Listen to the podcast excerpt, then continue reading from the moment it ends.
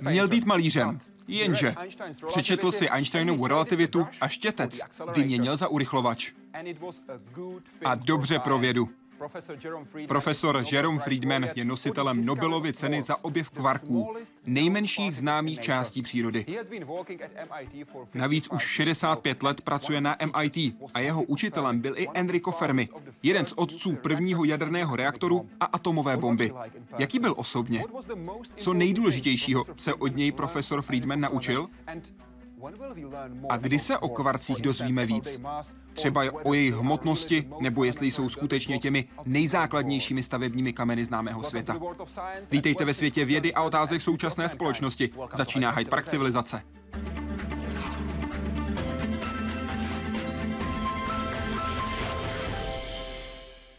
Pane profesore, vítejte. Moc děkuji, že jste dnes s námi. Jsem moc rád, že tu mohu být s vámi. Jak se vám líbí v Praze? Určitě si ji užívám moc, je to krásné město. Hodně skvělého jsem toho o Praze slyšel, ale i s touto přípravou mě to naprosto dostalo, když jsem Prahu viděl. Co je tu nejlepší? Staré město, Karlův most, tam to opravdu žije. A potom hrad na kopci, nádhera. Měl jste příležitost promluvit si i s lidmi? Ještě ne, ale těším se na to v nadcházejícím týdnu. Vy jste přijel přednášet, mluvit se studenty. Ano, je to tak. Podílím se na Honeywell Initiative for Science and Engineering a Myšlenka tohoto projektu je, aby vědci přednášeli na univerzitách a inspirovali mladé lidi, aby se věnovali vědě. Je to úžasný program a je to velice důležité, podle mě. Řadu let jsem se věnoval výzkumu a když jsem svou činnost ukončil, tak jsem si kladl otázku, jak mohu nejlépe pomoci vědě. A podle mě nejlepší je pokusit se inspirovat ty nejchytřejší, aby se v budoucnu věnovali vědě. Protože to, co potřebuje svět a lidstvo, tak je to, aby ti s nejlepším talentem se věnovali vědě a technickým oborům. A profesor Jerome Friedman je vaším hostem.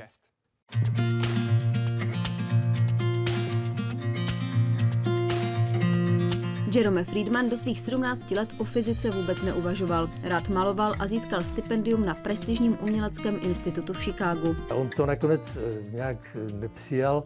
Říká, že to bylo pod vlivem četby knihy o relativitě od Alberta Einsteina. Friedman nastoupil na Chicagskou univerzitu.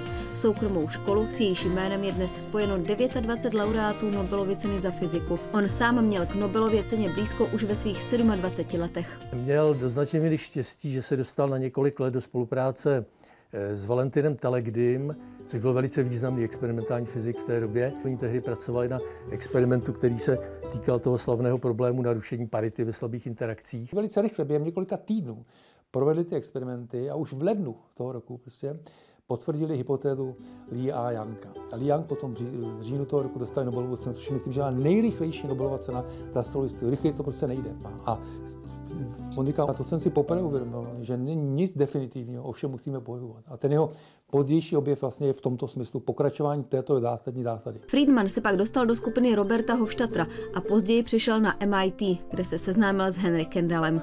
Oba zásadně ovlivnili jeho cestu směřující k Nobelově ceně.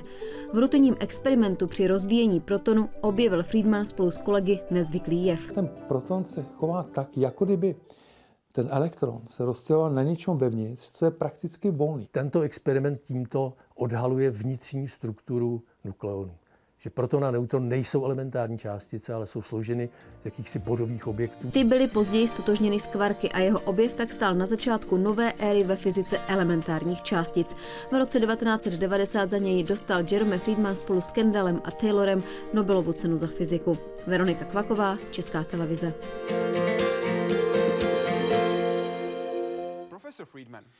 Pane profesore, jak jste objevil kvarky? Jak dlouho jste na objevu pracoval? A hledal jste je vůbec, nebo jejich nalezení? byla náhoda?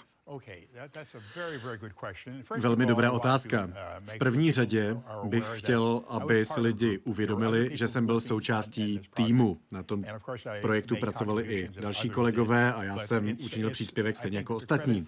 Ale myslím si, že to uznání za objev náleží skupině týmu a ne jen pouze mně. Tak zaprvé, jak se vlastně objevila myšlenka kvarků? Po druhé světové válce se objevily nové urychlovače, nové vybavení, bublinové komory a celá řada dalších věcí a došlo k úžasným objevům nových částic, asi 60 nových částic. A co s nimi? Říkalo se jim základní částice, ale byly skutečně základní. Takže dva lidi, Mary Gilman a Yuval Neyman v roce 1961, přišli s matematickým schématem, tak aby se vlastně klasifikovaly ty částice, organizovaly se je to něco jako periodická tabulka prvků, která předpověděla další prvky, které se později objevily, byly objeveny. A tak v roce 1964 George Zweig a Marigel Mann přišli s tím, že všechny tyto částice jsou složeny z dalších částic z kvarků a ty mají takové zvláštní charakteristiky. Za prvé jsou bodové, jsou skutečně velice nepatrné. Za druhé mají náboj a za třetí ten náboj byl fraktální. A lidé říkali, fraktální náboj to v přírodě neexistuje, tak jak by to tak mohlo být. Ale ten model byl velice slibný. A co dělají fyzikové, když se objeví něco nového, nějaká nová částice? Snaží se ji objevit. A tak probíhal celosvětový projekt hledání kvarku v kosmickém záření, v urychlovačích a nic se nenalezlo. V mořské vodě, ve vzduchu, vlastně všude. Všude. Na jakémkoliv místě, kde by se kvarky mohly najít, tak se hledalo, ale nic se nenašlo a to byl problém. Co se stalo, je, že většina fyziků si řekla, to není vůbec dobrý nápad, asi to nebude to skutečné vysvětlení. Řekli, není to vůbec dobrý nápad. To je docela eufemismus, řekl bych, protože mohu citovat třeba Mary Gelmana, který je nositelem Nobelovy ceny za fyziku, konkrétně z roku 1969. Ocení získal za svou práci na teorii elementárních částic. On řekl, cituji, myšlenka, že by mezony a baryony byly tvořeny kvarky, je těžko k uvěření. A to je, mohu říct, jeden z těch nejmírnějších kritiků. Ano, ano. On byl otcem jedním z otců kvarků a měl své pochybnosti. A další měli ještě silnější pochyby. Jeden fyzik řekl, udělejme všechny tyto experimenty, abychom ukázali, prokázali, že neexistují a mohli se této myšlenky zbavit. Myslíte Kurta Gottfrieda? Ano, Kurt Gottfried a James Bjorken negativně komentovali tuto záležitost, i když James Bjorken hovořil, uvažoval v tom smyslu, že by zde mohly být určité stavební kameny pro protony a neutrony, ale nemyslel si, že to bude kvarkový model. On také pracoval jako technik v Fermi National Accelerator Laboratory, je to tak? Ano, ale původně působil v organizaci SLAC. Ano. A zaslouží si uznání protože ukázal, že rozptyl elektronů může být důležitý pro pochopení nukleonů. A tak jsme začali pracovat na elastickém rozptylu. Ano. A tak jsme rozšířili kinematický rozsah, ale nenašli jsme žádný rozdíl od toho nebo mezi tím, co ukazoval ten protonový model předtím. A tak někteří z nás, SLAC a MIT, tak tyto dvě skupiny se rozhodly, že k tomu přistoupíme jinak. Chtěli jsme zkoumat proton jiným způsobem, a sice neelastickým rozptylem. Rozbili bychom proton, došlo by ke srážce, k energetické výměně mezi elektronem a protonem a proton by zanikl a vznikly by jiné druhy. A my bychom se zaměřili pouze na ty rozptýlené elektrony. Nicméně to nebyla příliš populární myšlenka. Říkalo se, že to asi k něčemu nepůjde, když jsme šli k programovému výboru. A ptali jsme se, jestli dostaneme prostředky, abychom toto sledovali, tak programový výbor nebyl vůbec nadšený a říkal, že to je příliš složité a že to k ničemu nepovede.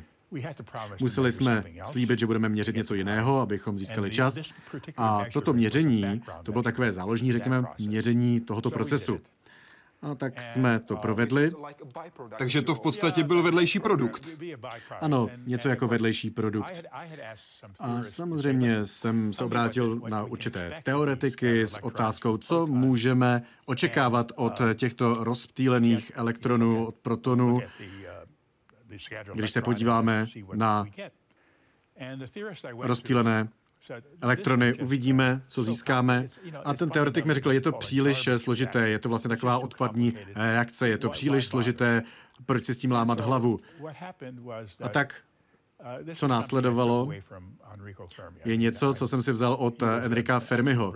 On byl úžasný člověk, ale vždycky říkával, můžete si vzít jakýkoliv komplikovaný fyzikální proces a uděláte přibližný výpočet.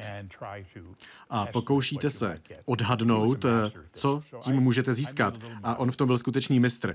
Takže já jsem vytvořil model, udělal jsem predikci na základě klasické staré tradiční fyziky a snažil jsem se předvídat, co tedy dostaneme. Tak jsme to použili, začali jsme měřit tento neelastický proces, měnili jsme kinematiku, úhly, energie a dostali jsme se až na úroveň faktoru 10krát, 100krát a 1000krát větší. A věděli jsme tedy, že zde objevujeme novou fyziku, protože ten model, který jsem navrhl, byl založen na staré fyzice. A potom Jim Bjorken přišel s myšlenkou škálování. To je velice složité a asi je to příliš složité, abychom to diskutovali zde.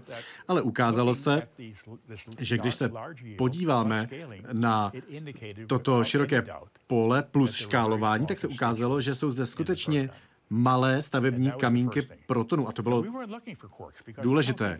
A ještě jsme neuvažovali o existenci kvarku, moc jsme tomu nevěřili, stejně jako zbytek společenství fyziků. Možná to byl dobrý matematický nápad, ale možná tyto věci skutečně ani neexistovaly.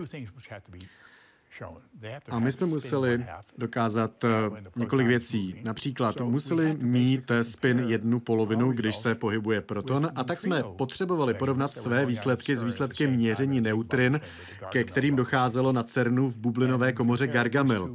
To jsme porovnali s našimi údaji a zjistili jsme, že se objevily skutečné fraktální náboje.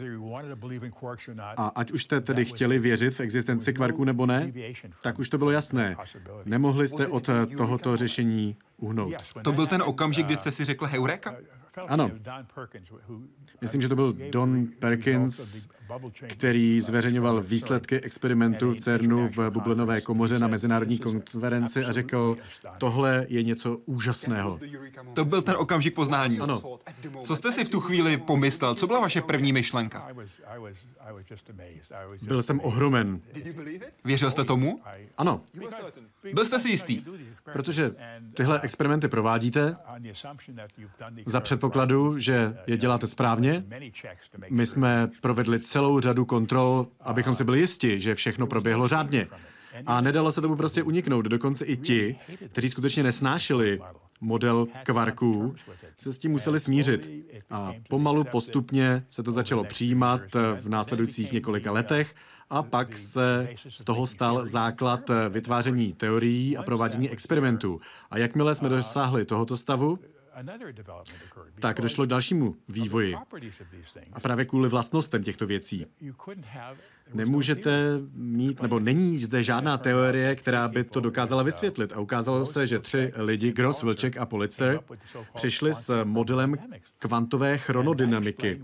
A to vlastně vysvětluje, proč nevidíte volné kvarky. Protože podle této teorie není vlastně ani možné, teoreticky nemožné, oddělit jeden kvark od druhého. To znamená, že nikdy v přírodě nenaleznete izolovaný kvark. Kvarky jsou společenské, rádi si zůstávají pospolu.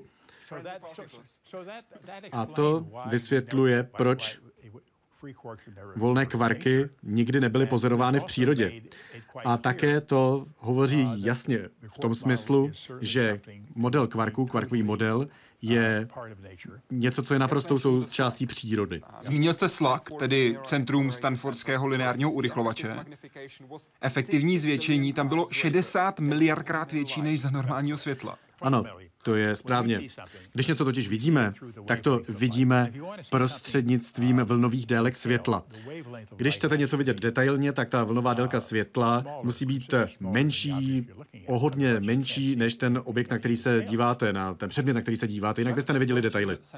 Web a otázka, kterou poslal Tur, ten se ptá, je na planetě Zemi něco, co není z kvarků? Zaprvé ano, máme zde další elementární částice v fyzice, máme zde elektron. Elektron je elementární částicí a ten není z kvarku. Myon, taulepton, neutrina, vektorové bozony, graviton. Všechny elementární částice nejsou z kvarku, protože jsou elementární. Takže kvarky jsou elementární částice. Chtěl bych zdůraznit, že když se podíváte na vesmír, atomy mají kvarky, atomy mají elektrony v obalu, pak je zde jádro, které je z neutronů a protonů. Neutrony a protony jsou z kvarku a potom tam jsou gluony. Gluon to je pojící částice. Například musíte mít nějakou sílu, která bude držet kvarky pohromadě. Říká se tomu silná interakce a s tím souvisí částice gluon. Ta nemá hmotu a má spin 1. A z toho vznikají protony, neutrony z kvarku a gluonu. Ale vesmír jako takový má další podoby hmoty a energií, kterým nerozumíme.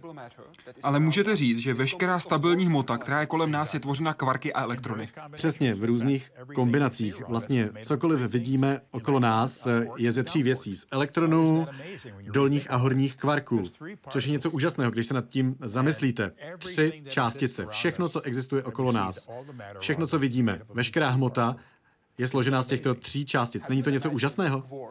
Jak si představujete kvark? Tak za prvé, to je velice zajímavé. Vlastně vy se mě ptáte, jaká je velikost kvarku. V podstatě ano. A to my nevíme. V současné době horní limit kvarku, menší to už asi nebude, je něco mezi 10 na minus 18 a 10 na minus 17 cm.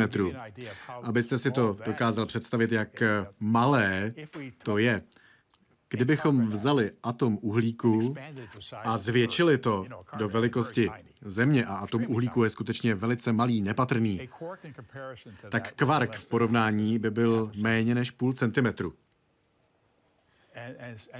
A půl centimetru, a celý atom v tom případě by byl tak velký, jako je zeměkoule. A to je ten limit 10 na minus 17 až 10 na minus 18 cm.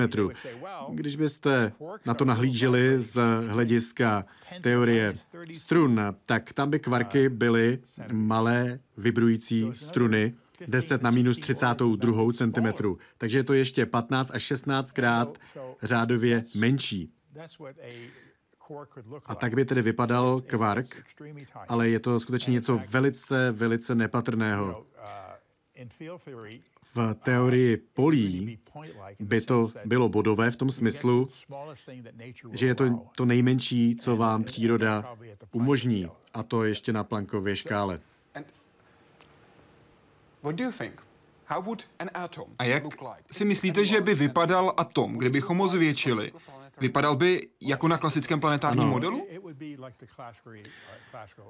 Vypadalo by to jako klasický model sluneční soustavy, jádro, jako ekvivalent Slunce a elektrony obíhají jako planety okolo, takže by to vypadalo dost podobně. Ještě jedna věc, týkající se charakterů kvarků a především z toho plynoucích důsledků, protože my jsme řekli, že kvarky se pohybují velmi rychle. Ano. Extrémně rychle, můžu říct. Jaký dopad to má na naší hmotnost? Bez nich bychom nemohli existovat. A ten druhý? Druhá věc je další zajímavá vlastnost. Odkud eh, pochází vaše hmotnost? Tam mířím. Tak řekněme, vážíte nějakých 150 liber A řekněme, že víme, že se skládáte pouze z kvarku a elektronů. Takže hypoteticky, kdybychom všechny kvarky a elektrony vašeho těla dali do nehmotné lahve, kolik myslíte, že by vážily? Pár liber. Ano, pár liber, nebo ještě míň. Takže odkud je celá ta moje hmotnost, se můžete ptát. Ze dvou zdrojů. A sice ze zřejmě nejznámější rovnice v historii fyziky E rovná se mc na druhou. Kvarky se pohybují velice rychle v jádře. A musí mít velké množství kinetické energie. A tato kinetická energie má ekvivalent hmoty a ta vede k hmotnosti. A kvarky také jsou drženy pospolu velice mocnou silou. Takže když řeknete, že tato síla má hustotu energie v poli, tak tato energetická hustota má také hmotnost a odtud pochází těch 148 liber z těchto dvou zdrojů. Kvarky jsou velice malé a elektrony jsou také velice nepatrné, jsou bodové. Takže vlastně jsme prázdným prostorem. Všichni. A to, že naše těla, když se podíváme, kolik z nich je složeno z kusů hmoty, zejména z kvarku a z elektronů, tak ten podíl je velice malý, 10 na minus 25. Je to vlastně jako jedna děleno jednou z 25 nulami. A to je ta část vašeho objemu, kde se nacházejí části vaší hmoty. A to je ten horní limit, možná je to ještě menší. A tak si můžeme klást otázku, proč nedokážu projít tím stolem, když já jsem prázdný, stůl je prázdný, a to je kvůli polím pole vlastně drží, elektrická pole drží elektrony na místě. Takže pole toho stolu drží elektrony stolu na místě a když vy byste chtěli projít stolem, tak vaše elektrony jsou odráženy elektrony stolu. A proto máme ten koncept pevnosti hmoty. Jinak bychom byli jako duchové. Je to velice zvláštní. A chtěl bych říct ještě jednu věc.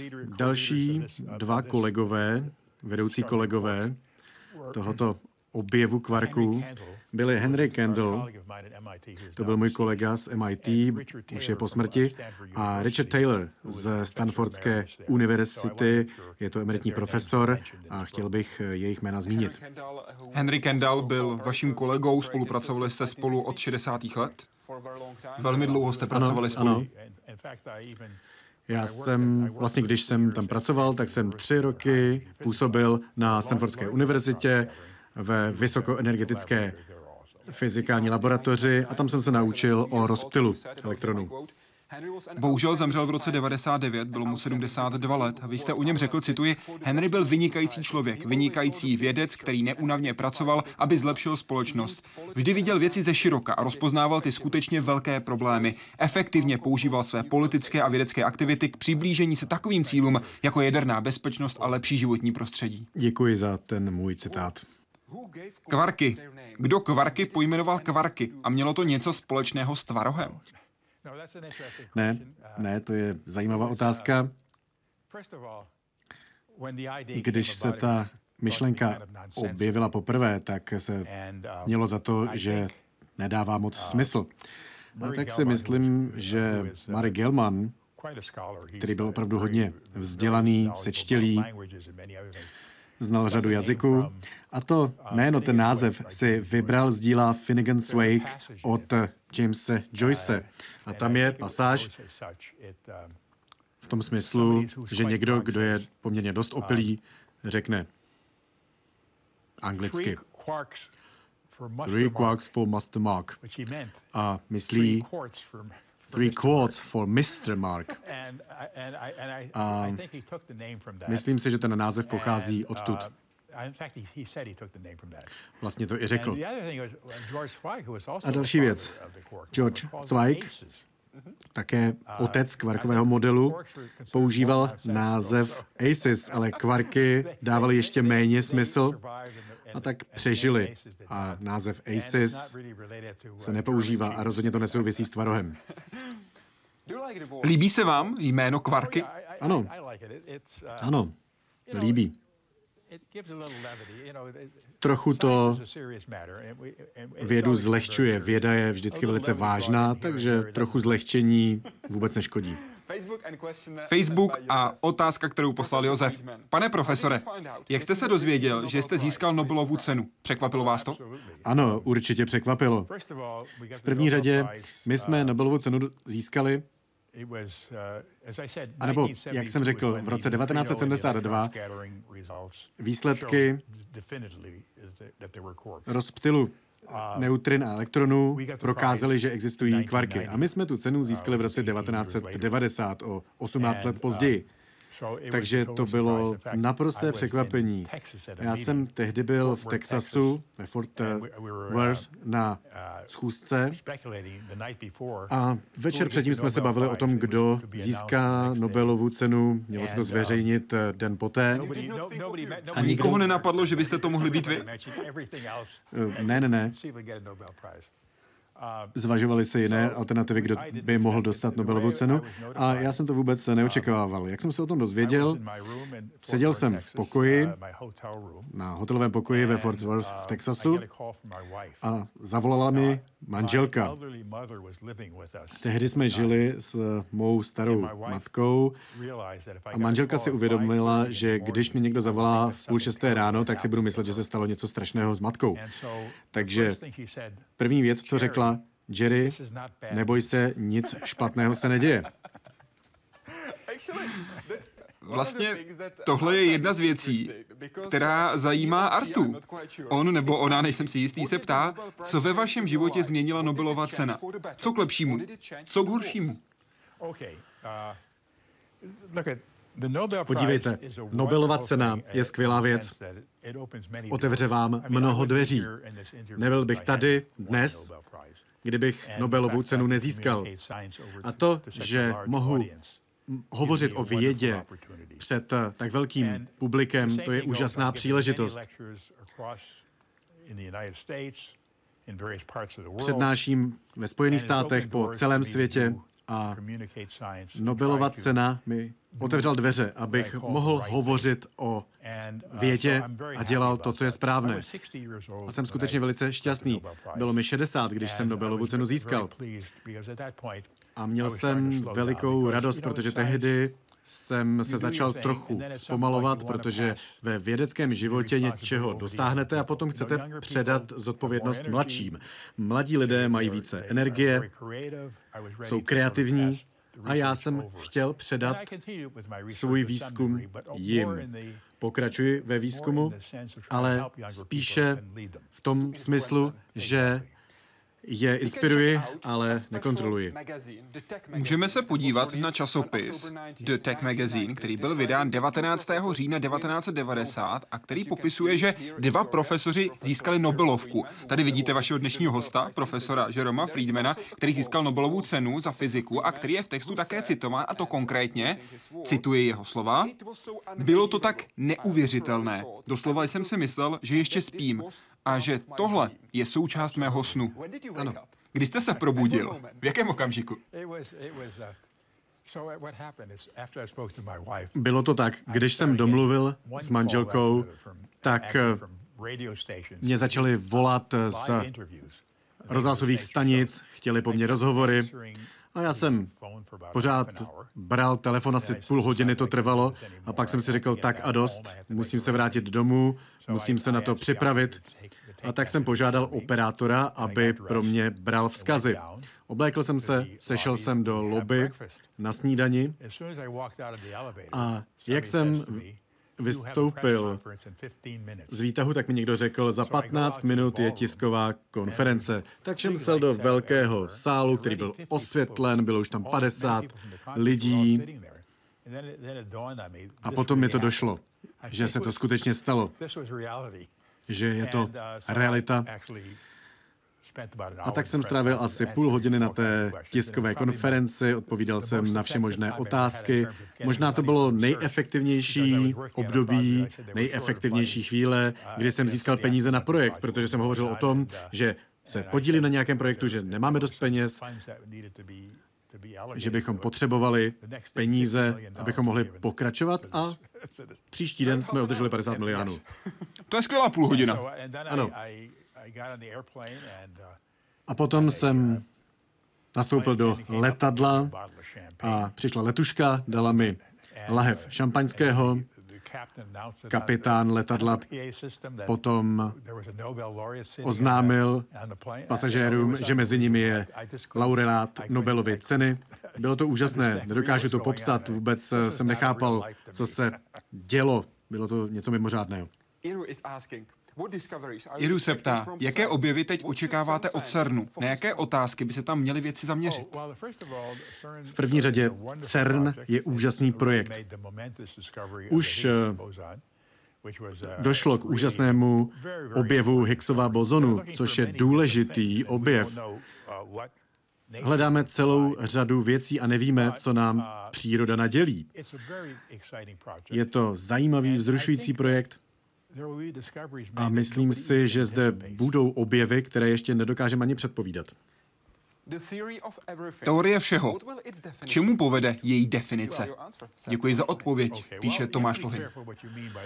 Musíme se mít na pozoru před tím, co rozumíme pod teorie všeho. Teorie všeho znamená, že vlastně teorie všech základních eh, principů a zákonů elementárních částic tak tam se dostáváme do velké složitosti a to nevysvětlí, jak složité systémy fungují, protože se začnou vytvářet pravidla a kolektivní organizace, které nemůžeme předpovídat na základě těch základních zákonů.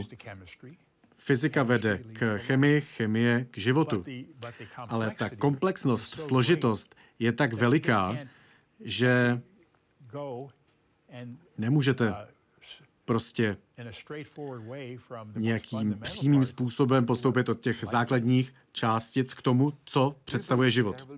Myslíte si, že jednou bude teorie všeho tak, jak ji dnes rozumíte? Někdy. Možné to je. Nikdy nechci říkat nikdy.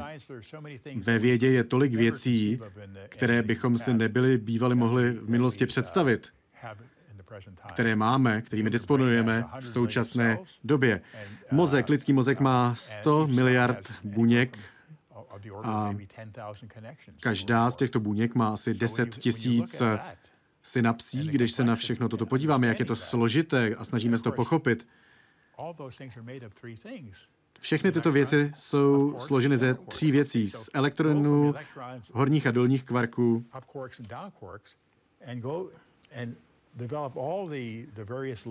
a to potom vede k různým těm úrovním složitosti. A z této úrovně se dostaneme až ke schopnosti psát symfonii jako Mozart. Dnes odpovídá nositel Nobelovy ceny profesor Jerome Friedman. Na stejnou otázku, která se týká teorie všeho, jste se ale ptali taky Gerarda Ed Hofta, nositele Nobelovy ceny za fyziku. A tady je jeho odpověď. Co si myslí o teorii všeho? Můj obecný pocit se liší od toho, co si myslí většina fyziků. Oni si myslí, že všechno je ovládáno teorií kvantové mechaniky, ale já říkám ne, je ještě něco pod tím. Sada tlačítek a páček, která zajistí, že věci fungují tak, jak fungují. A tyto páčky a knoflíky mají určitý vzorec. Ukládají informaci, informace se potom používá k přenosu informace a ten přirozený svět potom vypadá tak, jak vypadá. Co si o tom myslíte? To je další teorie. Myslím si, že vlastně je to jiný způsob, jak říct něco podobného. Ale ta skutečná otázka je, jak se dostat z těch nejzákladnějších úrovní na ty nejsložitější. A to rozhodně není triviální, je to velice složité. Řekl byste, že by tohle měla být hlavní otázka pro fyziky v roce 2015 a v následujících letech, nebo je jiná otázka, která je podle vás mnohem zajímavější a důležitější? Víte, všechny tyto otázky jsou velmi důležité. Nechci hierarchizovat důležitost otázek. Musíme se věnovat všem a bylo by skvělé, kdybychom dostali odpovědi na všechny. Ale například nejsme si jisti, jestli rozumíme všem základním zákonům. 95% struktury vesmíru je něco, co nechápeme. Nechápeme, nerozumíme temné hmotě, temné energii, dokonce nevíme, nebo máme standardní model pro částice, ale víme, že to je v mnoha ohledech nedostatečné. A proto například eh, funguje velký hadronový urychlovač. Lidé mají různé úrovně zájmu. To znamená, že je zajímají různé úrovně daného fenoménu. Jedním z lidí, kteří profesora Jeroma Friedmana ovlivnili v životě úplně nejvíc, byl jeden z jeho učitelů, Enrico Fermi. Jeden z mála fyziků úspěšných v teorii i experimentu. Inspirátor, který ovlivnil řadu svých následovníků. Spolutvůrce prvního jaderného reaktoru a taky důvod, proč Jerome Friedman nakonec nastoupil na Chicagskou univerzitu.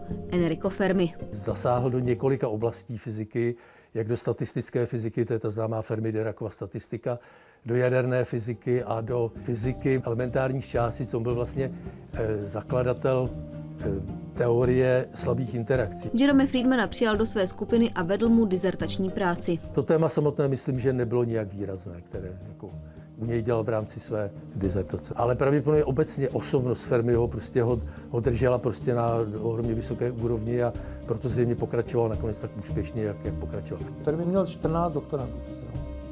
Z toho bylo 7 teoretiků a 7 experimentátorů.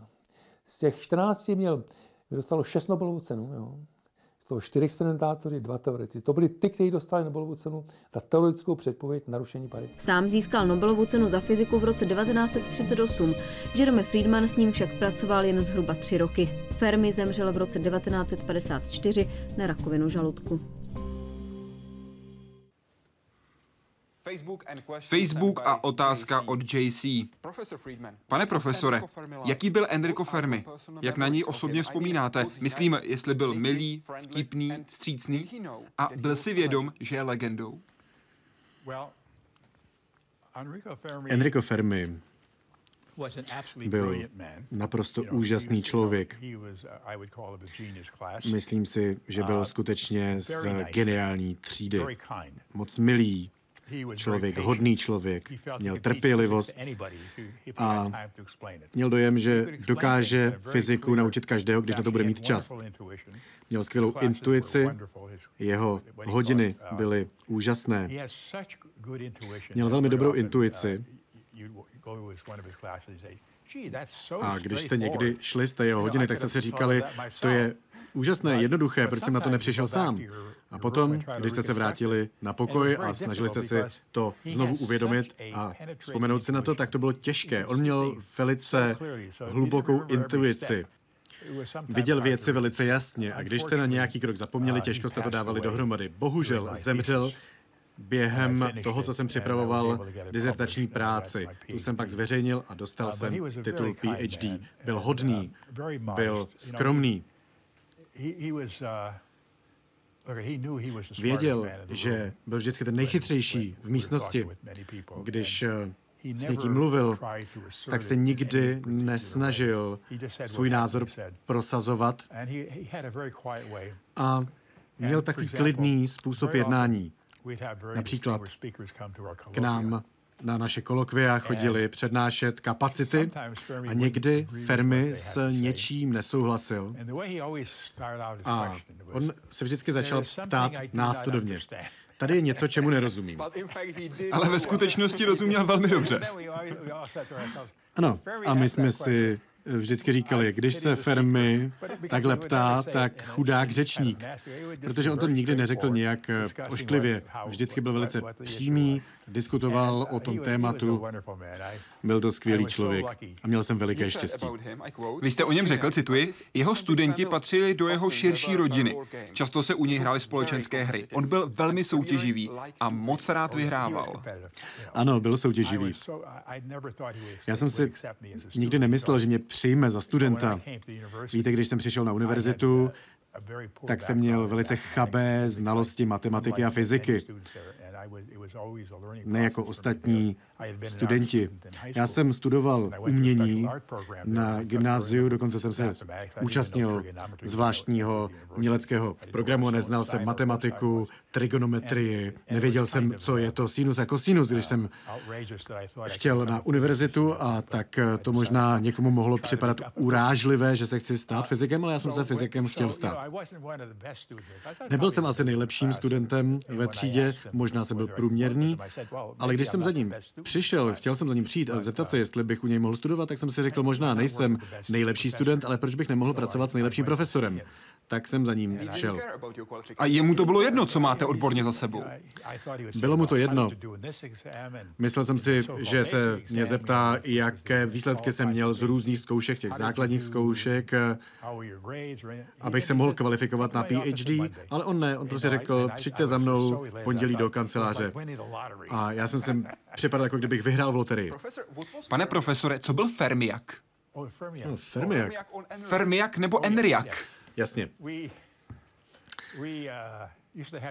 Pořádali jsme úžasné večírky v jeho bytě o Vánocích. a dělali jsme si legraci z univerzity, mezi studenty a někdy i mladší profesoři si dělali legraci z těch starších, etablovaných. A byl zde právě jeden asistent, Valentin Telegdy. On byl velice zábavný, dokázal imitovat ostatní. Třeba postavil se za vás a řekl dobrý den a vy jste si myslel, že to je někdo jiný a přitom to byl Val Telegdy. Tak jsme se rozhodli, že si trochu s Fermim zažertujeme. A měli jsme takovou velkou krabici s žárovkami, ty blikaly. A já už nevím, jestli se to jmenovalo Fermiak nebo Enriak. To už si nepamatuju. Ale vevnitř byl Val Telegdy a Fermiho hlasem říkal, já jsem Fermiak, zodpovím jakoukoliv otázku. A my jsme se ptali a on dával úžasně vtipné odpovědi. A jak reagoval skutečný Enrico Fermi? Smál se na celé kolo. Myslím si, že si to užil nejvíc. Bohužel onemocněl. Měl rakovinu, která v té době ještě nebyla léčitelná. Četl jsem, bylo to v jednom z vašich projevů, o unikátním okamžiku, který, myslím, dokonale vystihuje Fermiho způsob myšlení a přístupu k ostatním, protože do nemocnice za ním přišli dva jeho kolegové, Shindra Seghar a spolu s ním to byl Herbert Anderson, který když ho viděli, tak nevěděli, co mají říct. Ano. Ale Fermi udělal Fermi věděl, že umírá, byl na smrtelném lůžku, tak oni tam přišli nevěděli, co říct, co říct umírajícímu člověku. Byl po operaci a z nemocnice ho poslali domů, aby tam víceméně umřel. Tak co takovému člověku říct? Ale Fermi to cítil, že se necítí moc pohodlně a tak řekl, řekni mi, Šandro, až umřu, vrátím se jako slon? A všichni se začali smát. A potom ten rozhovor byl úžasný. Takový byl Fermi. Vždycky ho zajímalo to, že se necítí dobře než jeho vlastní stav. Byl skvělý. V jeho kanceláři byly jen čtyři knihy. Ano, a jednu z nich napsal jeho starý kamarád Persiko. Enrico Persico. A další typická věc, organizoval ve svém bytě večírky a zval tam studenty. A já jsem tam prostě jednou vstoupil a kdo jsem byl? On mě pozval na večírek a když jsem tam přišel, tak mě osobně představil všem, kdo v tom pokoji byli. A to bylo něco úžasného. Nemohl jsem tomu věřit. Skvělý muž. Skvělý muž a skvělý fyzik, stejně jako skvělý člověk. Jak jsme řekli, byl jedním z otců atomové bomby. A on byl také otcem prvního jaderného reaktoru. O atomové bombě řekl, cituji, Taková zbraň je daleko za jakýmikoliv vojenskými cíly a dostává se do skupiny velkých přírodních katastrof. Ze své podstaty nemůže být považována za nástroj plnění vojenského cíle, ale stává se zbraní, jejíž praktický efekt je skoro stejný jako v případě genocidy litoval, že se zapojil do projektu Manhattan. Víte, všichni vědci měli smíšené pocity. Druhá světová válka byla strašná válka. A v USA panovaly obavy, že Němci, kteří měli úžasné zázemí v kvantové mechanice a fyzice,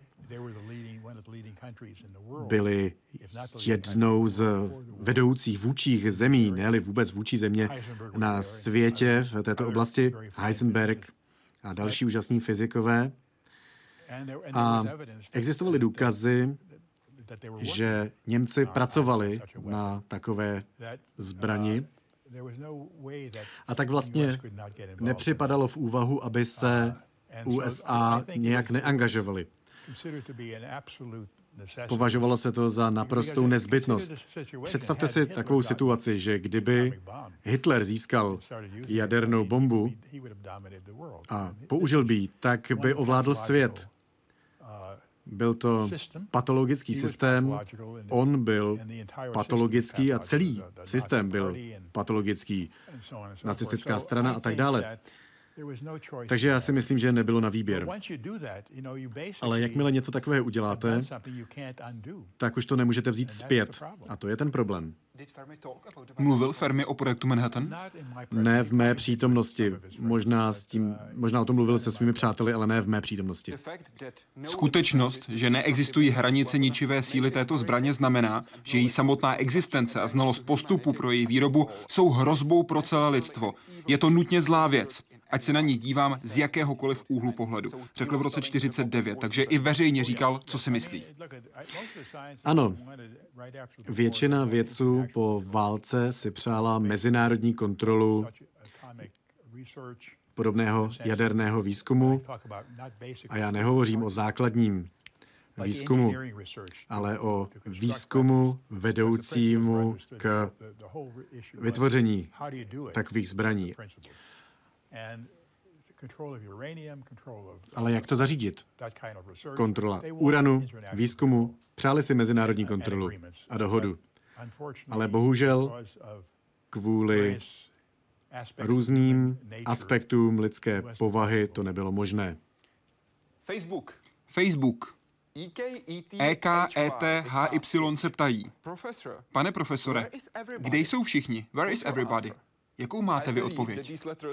Myslím, že tato písmena znamenají Emil Konopinsky, Edward Teller a Herbert York a odkazují na jeden konkrétní oběd v létě 1950, když diskutovali během jídla o něčem spojeném s fyzikou a Fermi se z ničeho nic zeptal, kde jsou všichni. Vzpomínáte si na to?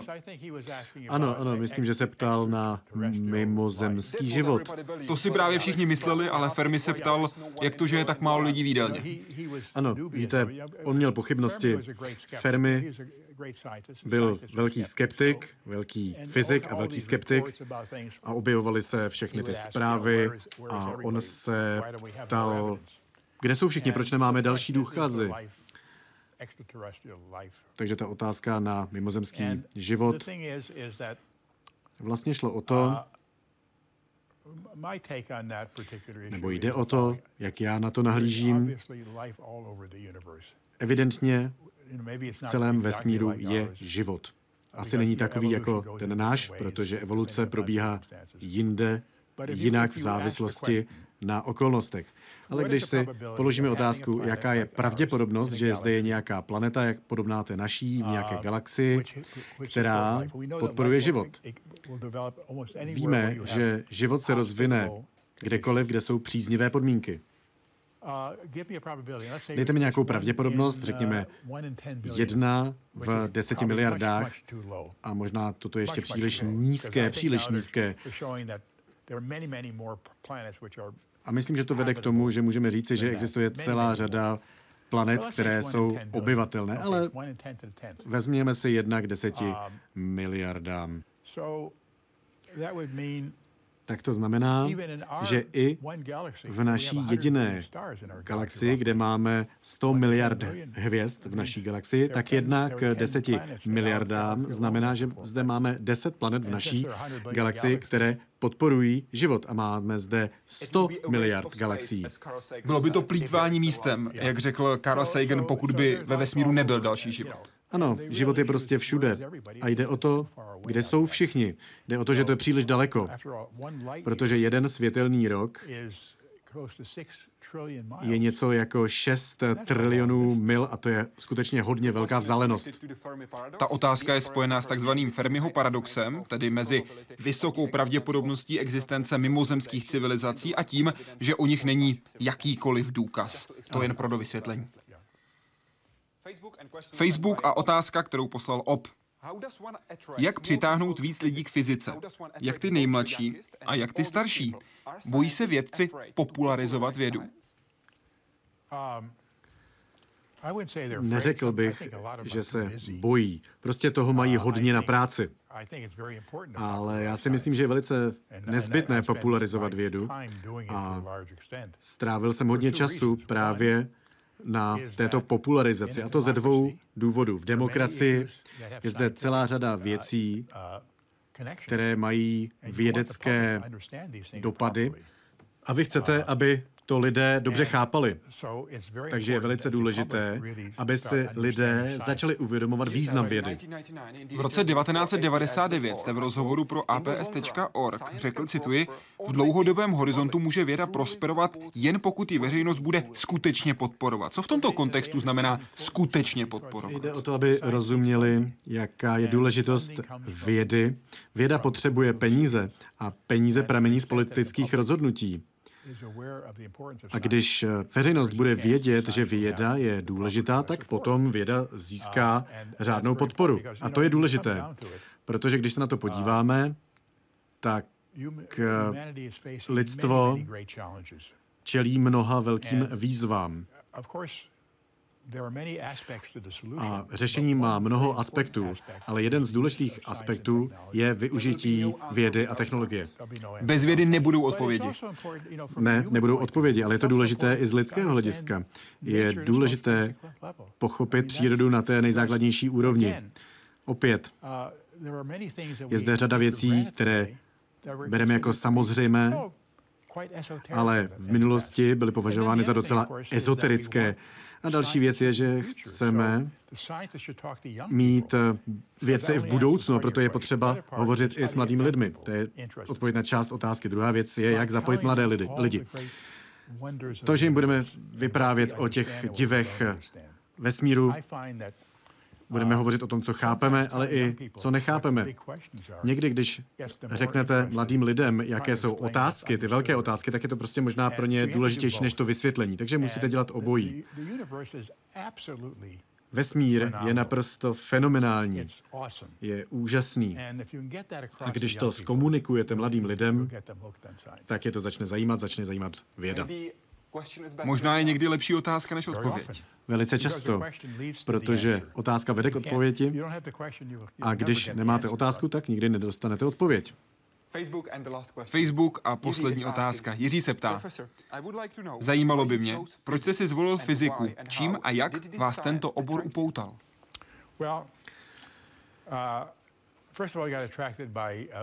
Poprvé jsem se začal o vědu zajímat, když jsem četl takovou knížečku od Einsteina. Einstein to byl takový uh, lidový hrdina. Mí rodiče neměli žádné formální vzdělání, ale obdivovali Einsteina, slyšeli o jeho velkých úspěších, asi je nechápali, ale byl to lidový hrdina. A já jsem vždycky chtěl pochopit, o čem to celé je. Proč se například zpomalí kyvadlo, proč se zatahuje výsuvný metr a tak dále. To jsou podivné, záhadné, úžasné věci. A tak jsem měl tuto knížečku a procházel jsem si ji celé léto, pracoval jsem na Lorencových transformacích a když léto skončilo, já to dočetl, tak jsem si říkal, je to úžasné, ale pořád tomu nerozumím. Ale chtěl jste tomu rozumět. Chtěl jsem tomu porozumět a tak jsem si řekl, půjdu na univerzitu, abych to pochopil. Získal jsem stipendium na uměleckou školu na Art Institute of Chicago a můj učitel umění vůbec neměl radost, když jsem to odmítl a chtěl jsem raději na univerzitu v Chicagu, takže jsem se potřeboval doučit matematiku, fyziku a dostal jsem se na katedru fyziky. Zmínil jste vaše rodiče, kteří neměli formální vzdělání, byli to imigranti z Ruska, ale hodně se snažili, aby vy i váš bratr jste vzdělání měli. Říkali, tohle je to, co musíte mít. Ano, když jste přistěhovalec a chcete uspět v nové společnosti, tak přicházíte s ničím. My jsme byli skutečně velice chudí. Jediné, co máte, co vás může vést vpřed na společenském žebříčku, je vzdělání. A oni si mysleli, mý rodiče, vlastně dvě věci. Že vzdělání je důležité samo o sobě a že to je také důležité pro to, abyste mohl ve společnosti stoupat vzhůru. A měli pravdu. To je budoucnost. Ano. A díky stipendiu jste mohl chodit na vysokou školu. Ano. Protože bez stipendia byste neměl šanci. Neměl bych šanci a když se podívám zpět, tak musím říct, že jsem vlastně celé vzdělání získal, aniž bych musel platit školné. A to si přeji, aby tomu tak bylo i dnes ve světě, protože mladí vzdělaní lidé jsou nezbytným důležitým zdrojem pro naši společnost a neměli by platit, aby se tímto důležitým zdrojem stali. Společnost by si měla říct, potřebujeme vás, pomůžeme vám. Samozřejmě Studenti musí být odpovědní, nemohou chodit jenom na večírky, musí tvrdě pracovat, studovat a něčeho dosáhnout. Případně jen takové večírky, jaké dělal Fermi. Přesně tak. Ale jde o to. Věřím, že by měl existovat větší přístup ke vzdělání na všech ekonomických úrovních pro obě pohlaví, pro všechny rasy. Pro každého. Pro každého. Pro každého. Myslím si, že to je pro společnost klíčové. Pane profesore, pořád ještě malujete. Ano. S čím byste chtěli jako malíř nejraději pracovat? Jaké máte nejoblíbenější barvy? Víte, pro mě jsou všechny barvy stejně důležité. Žádná barva neobstojí sama o sobě. Je to jako ve společnosti. Všichni lidé jsou důležití. Já doufám, že se vám budou líbit tyto barvy. České barvy. Oh, hey. Doufám, že se vám s nimi bude dobře pracovat, že si je užijete. Děkuji, to je krásné. Podívám se na ně. No, to je nádhera, děkuji. Moc krát vám děkuji. Budu si jich vážit, až přejdu domů, tak s nimi začnu pracovat. Moc děkuji za rozhovor, pane profesore. Děkuji za to, že jste mě pozvali a že jsem mohl hovořit k vašim divákům. A děkuji vám, že jste byli s Hyde Parkem civilizace. Doufám, že se vám rozhovor s profesorem Jeromem Friedmanem líbil a že nám napíšete své hodnocení na web www.hydeparkcivilizace.cz nebo na naši facebookovou stránku. Přeji hezký večer.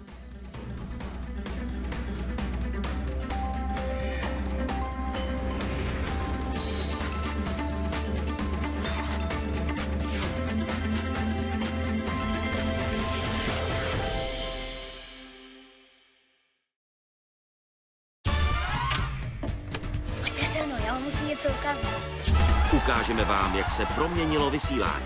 Od prvního přímého přenosu k oblíbeným pořadům. Jsem zvědavý. Zveme vás na výstavu k 60 letům Ostravského studia České televize. Jsem moc zvědavý. Od 15. ledna v dolní oblasti Vítkovic. Překotné události poslední doby otevírají otázku, zda nežijeme v přelomové epoše, kdy se